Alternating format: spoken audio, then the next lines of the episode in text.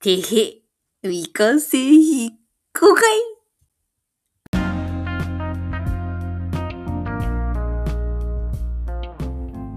はい、こんにちは。ピンチはチャンス激励マダムのマオです。はい、カラス酔っておりません。なんかね、この夜のこのタイミングでこれなんか収録するとどうもトロン系なキャラになってしまうんですが、何なんでしょうか、これはね。という。まあそんなことはさておき。えーとですね、悩みまくって、悩みまくって、結果を、悩みまくってるというか、試行錯誤か。そこまで苦しんではいない。あ、苦しい。あまあ、苦しいというか、うーん、腑に落ちんなっていう感じでですね、ずっとぐるぐるしている自分キングダムですけれどもですね、ちょっとなんか兆しが見えてきたんですよね。だか今日のそのメインの話とか、余談だったかなどっちかでしてたと思うんですけど、が迷ったら両方やるっていうのは実はこれの話でして いや、何を悩んでたかっていうと、自分の個性を入れたようなストーリー的なあ、自分の個性を入れた流れの方がいいのか、個性を抜いた要点のみの方がいいのか、これに悩んでたんですよ、すごい私。で、どっちもやってみようってことで、どっちも台本作ってみたんですよ。それがですね、そしたらなんか個性なしの方がいいんじゃないかってちょっと思うようになっちゃって、というわけでですね、今から自分で収録してみて、どっちがいいのかっていうのを後から聞き直そうと。まあ、そんな思考でございます。はい。なので早速収録していきます。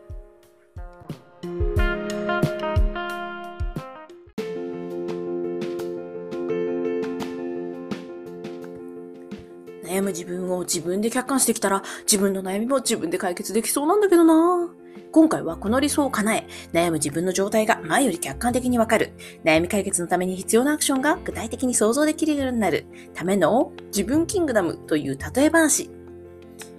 そもそもなぜ自分の客観視が難しいかご存知ですか？それは悩む自分と解決する自分が同じだから。例えばあなたは友人や同僚の悩みを聞くと、こうすればいいんだよとシンプルに助言ができたりしませんか？これは悩んでいるのが相手、解決するのが自分という二つの要素を持つ人物が別々であれば、冷静に状況を把握し、シンプルな解決策を見つけ出すことが可能だからです。逆に言えば、悩む自分と解決する自分を切り離せれば、自分の状態を客観視できると言えるの、自分の状態を客観視できると言えるのではないでしょうか。そこで、今回の自分キングダムです。自分キングダムって、そもそもキングダムとは英語で王国という意味。つまり自分キングダムとはあなたの中にある王国のこと。あなたの中にある自分キングダムは5人家族の王家によって運営されています。そして、その王国の運営の状態によってあなた自身の生きる体感が変わっているのです。例えばあなたの中で色々と指摘してくる強い自分がいませんか？あとは面白い漫画にワクワクして時間すら忘れてる自分とか、親の余計ない一言にイラッときてる自分とか、あなたは毎度そのいろんな自分に振り回されて生きていますよね。ですから今回はその正体を解き明かそうとしているわけです。つまり自分の状態を王家と置き換えることで客観的な視点から観察しようというわけです。そして冷静に状況を把握さえできれば、そう、あとは解決策を考えるだけ。というわけで早速詳しく自分キングダムについて見ていきましょう。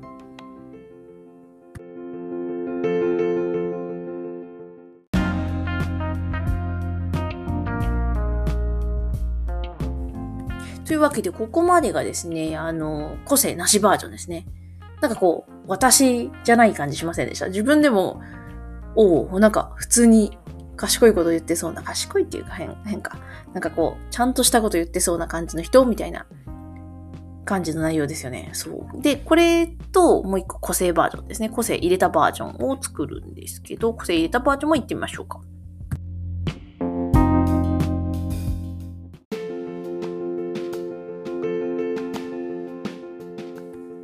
悩む自分を客観視できたら、自分の悩みも自分で解決できそうなんだけどな。今回はこの理想を叶え、悩む自分の状態が前より客観的にわかる。悩み解決のために必要なアクションが具体的に想像できるようになるための自分キングダムという例え話。はい、こんにちは。ピンチはチャンス。激励マダムのマオです。お、あなたも26年間の私と同じ、自分自身のことで悩んでるんですね。そしてそれを周囲に言いたくない。だって迷惑だし、醜い自分に気づかれたらダメダメ、怖い、無理無理。ですか？ですか？お、だとしたら、まさに過去の私と同じ、同じ思考回路。よし。じゃあ今回の自分キングダムを使って自分で自分の謎解きに取り組んじゃいましょう。おそれもそんなあなたの頭の中では、そもそも自分で客観視できるようになるの？と疑問に思っている自分がいるんですね。OK、まずそこだけすっきりクリアにしておきましょう。そもそも、なぜ自分の客観視が難しいのは、難しいのか。それは簡単。自分、悩む自分と解決する自分が同じだから。その証拠にあなたは他人の悩みを聞くと、こうすれば、これでいいんだよ、とシンプルに助言ができたりしませんか？それは悩んでいるのは相手、解決するのが自分という、この二つの要素を持つ人物が別々だからです。ということは、そう、逆に言えば、悩む自分と解決する自分を切り離せれば、今の自分の状態を客観視できるということになりませんか？というわけで、今回の自分キングダムです。自分キングダムってそもそもキングダムとは英語で王国という意味。つまり自分キングダムとはあなたの中にある王国のこと。あなたの中にある自分キングダムは5人家族の王家によって運営されています。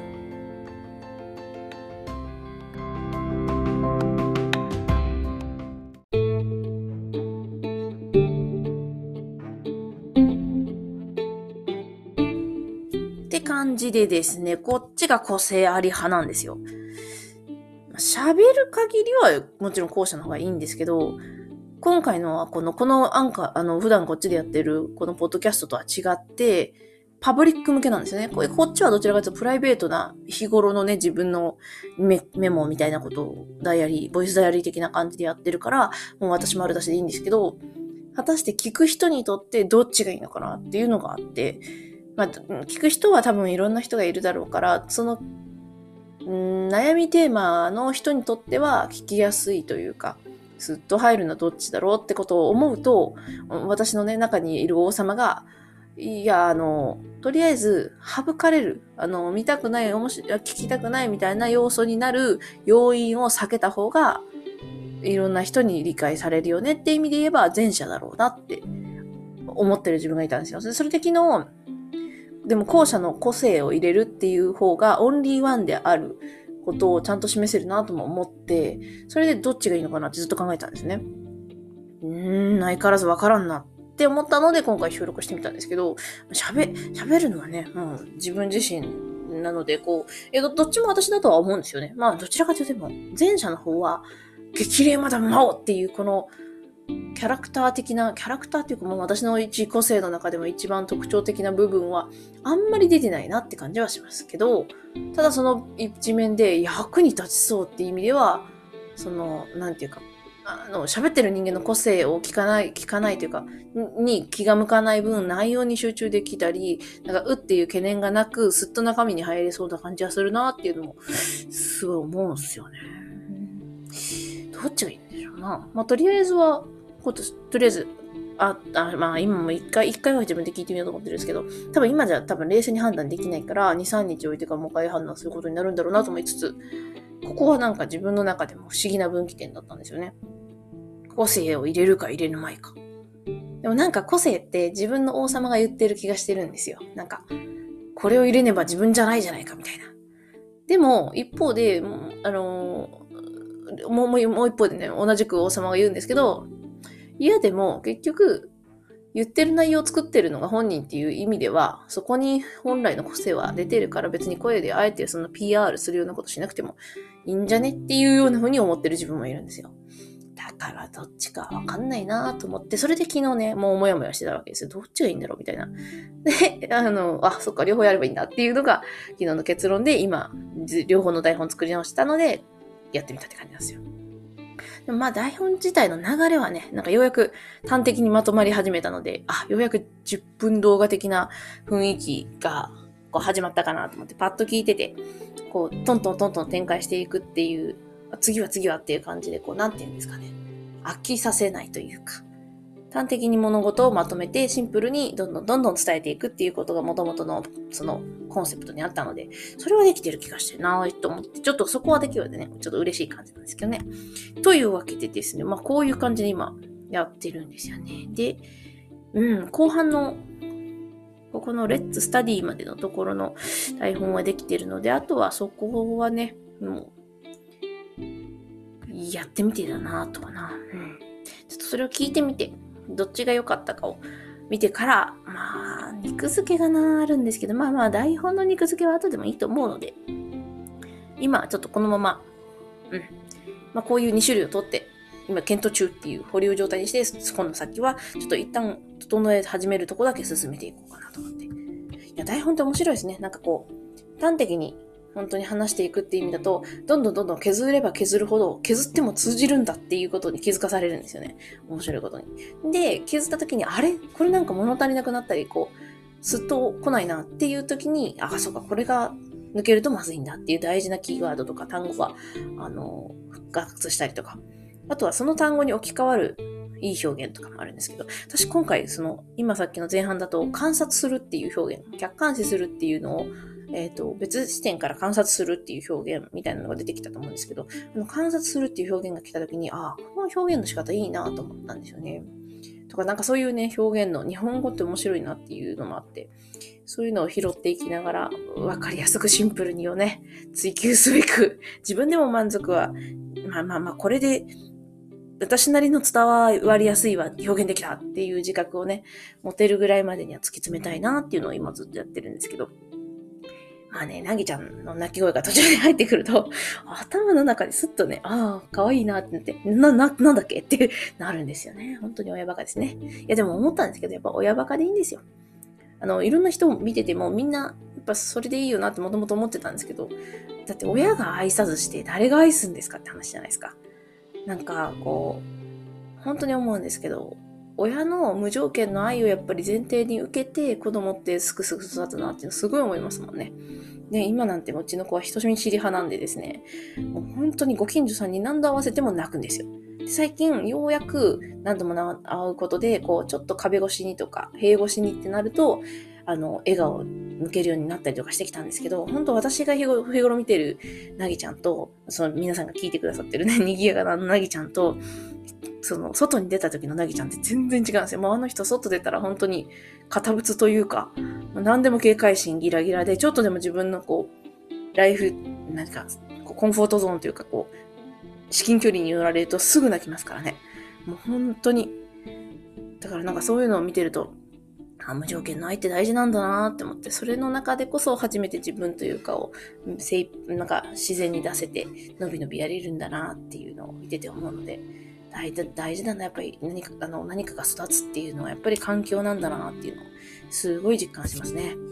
まあそんな今日この頃ではございますが、まあそのね、なぎちゃんとのやりとりが私にとっては大事で。そうそう、私は思ったんですけど、本当に私自分の人生にちゃんと今はようやく責任取れるようになったなと思います。あの、何々のせいとかでできないって言ってたとしても、でもそれを認めてる自分がいるんですよ。それを選んだのは自分だって分かってるというか。なんで、もう本当に誰かの何かのせいにして、例えば子供のせいで何もできないっていう言い分は私はするつもりなくて、ただ子供が優先したいっていう自分の望みがあって、できる限りの残りの時間でやりたいっていう、そういう優先順位で生きてるっていうニュアンスで私は、こう、今生きてるので、すごくうん、そういう意味では、貴重な時間をいろんな自分にとって大事だなと思うことに使えてるっていう意味ではすごい有意義ですよね。だから本当に時間は飛ぶように 過ぎて本当に時間が足りないなと思います。時間がないというより足りないんですよね。本当にやりたいことがたくさんあってっていうのは言ってる人いますけど、ああ、そういう、こういう感じかって最近はちょっと思いますね。今日なんてもう本当に天気良かったし、あと、なぎちゃんともやっぱりもっと外に出かける、出かけられるなってちょっと最近気づいたので、出かけるようにしようと思って買い物もとかも行ってたんですね、午前中。もうすごいなんかナギにとっては刺激だったみたいで、すごいこう、もうスーパーの中ね、行ったことのないスーパーの中ずっとキョロキョロしてて、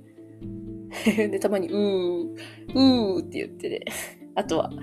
私多分ね、話しかけられやすい人間なんですよ。あの、道とかよく聞かれるしって感じで、都内でも今の越谷市でもそうなんですけど、よく世間話いろんな人とするんですけど、今日もその行ったところのスーパーの野菜売り場のところで、あの、ほうれん草を選んでたら、その隣からやってきたおばちゃんが、あら、かわいい子ね、このあんよって言って、あの、その私スリングって言って、まあ、抱っこ紐に近いんですけど、全体を包むような形でナギを支えながら買い物してたんですけど、そしたらその足元にね、ぴょんぴょんって、あの、ムチムチな足が出るわけなんですよ。その足を見て、おばちゃんが話しかけてきてくれて、でそのおばちゃんがあいあいにをね、ツンツンツンってして、そしたら一緒に歩いてた息子さんかな、あの、若いお兄さんが、ダメだよ、その触っちゃ、今の時代って言ってて、あ、コロナを意識してくれてるんだ、ありがたいなと思って、確かにそうだよなって思いながら、なんかこう、それでもね、そういうふうに、なんか、人としての交流というか、まあ、人類みんな兄弟まで言わないですけど、なんかこう、日本でもやっぱりその昭和時代から続くようないい面のね、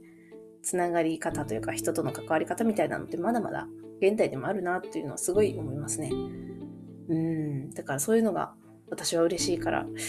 ね、今のなんかこうドライドライなビジネス路線な日本、世界か。ってなんかすごい殺伐としてんなーっていうのはね、何をやってもいろいろ思いますけど、もうちょっとね、ほっこりハートフルな感じでいきたいなっていうのはあるなって、すごい思いましたね。うん。でも私ね、東京でもいい人に結構当たってるんですよ。またこれも読んだんですけど、あの、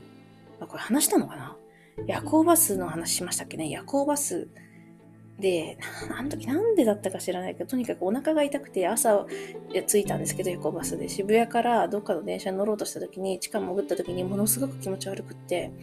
一駅から行ったところで一旦降りてホームでうなだれてたんですよ、私。早朝の早々の6時とか5時とかで。そ結構、ま、ま、まだは満員電車まで行かないけど、結構人がいるっていう時間帯で。そしたらその時に、その、うなだれてた私に、あの、冷たいペットボトルの水をね、わざわざ買ってきてくれて、くれた人がいるんですよ。私もう本当に日本もういい人いるんだなと思って、その時本当にジーンとしたし、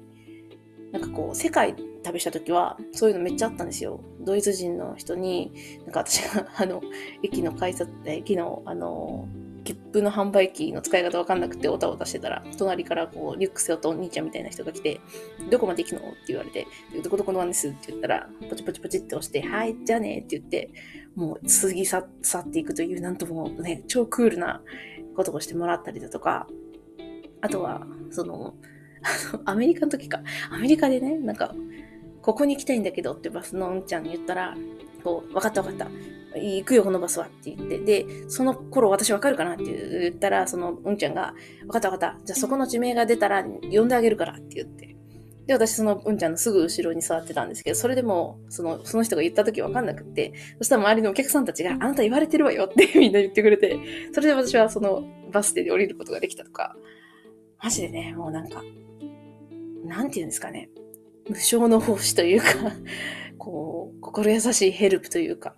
そういうのによく合ってきた人間なんですよね、私。なので日本とかでも、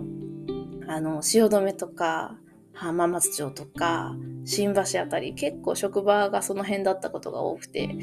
そこの辺でうろうろしてたんですけど、私、まあ、今でもまだその辺なんですけどね、まあまあ、今はコロナなっていうのもあって、育休もあって行ってないんですけど、その辺で大体外国人の方がですね、コロナ始まる前は、